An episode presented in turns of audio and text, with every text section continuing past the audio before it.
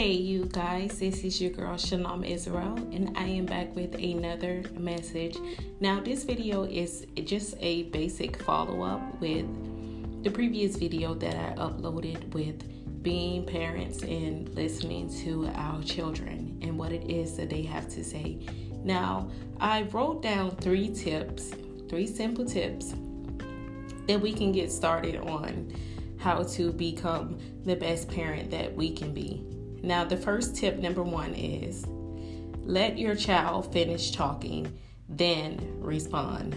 Let your child finish talking and then respond.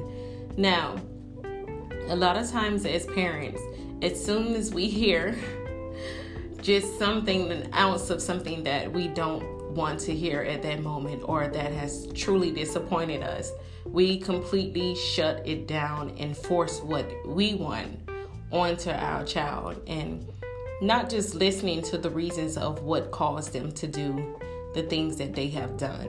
So just take a moment and just listen to what it is that your children are saying to you and then respond. And if your response is not going to be a really good one, just try to take a break and come back later and respond to your child. Now, tip number two is to avoid criticism. Now, avoiding criticism can be very hard as a parent sometimes because we just want our children to be their best, but being their best doesn't necessarily mean that we should judge them far as being critical towards them, I mean. And avoiding the criticism and the blame is a major thing that we as parents definitely have to be mindful of because as children, I remember as a child that when I would tell my mother something, she would blow up and she would be very critical. However, she did change and she started responding to me and being more open to me after a while. So, that is a very important thing to do.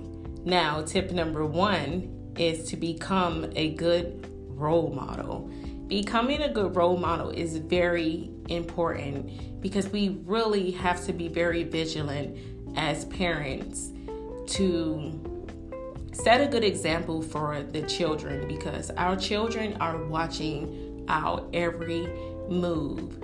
I have a younger child, I have two children, and my youngest daughter. She seems to imitate a lot of things that I do. If I'm singing a song, she wants to sing that song. If I am cooking something, she wants to help me cook. She wants to be just like mommy. So, a lot of times we have to definitely be mindful of what it is that we are doing around our children in the example that we are setting for our children. Now, these are just three tips that I have come up with, just a starter that we can imply on a daily basis to just become a better parent. So, this is your girl Shalom Israel, and I am going to be back with a follow up on a listing of other things that we can imply as parents. Shalom.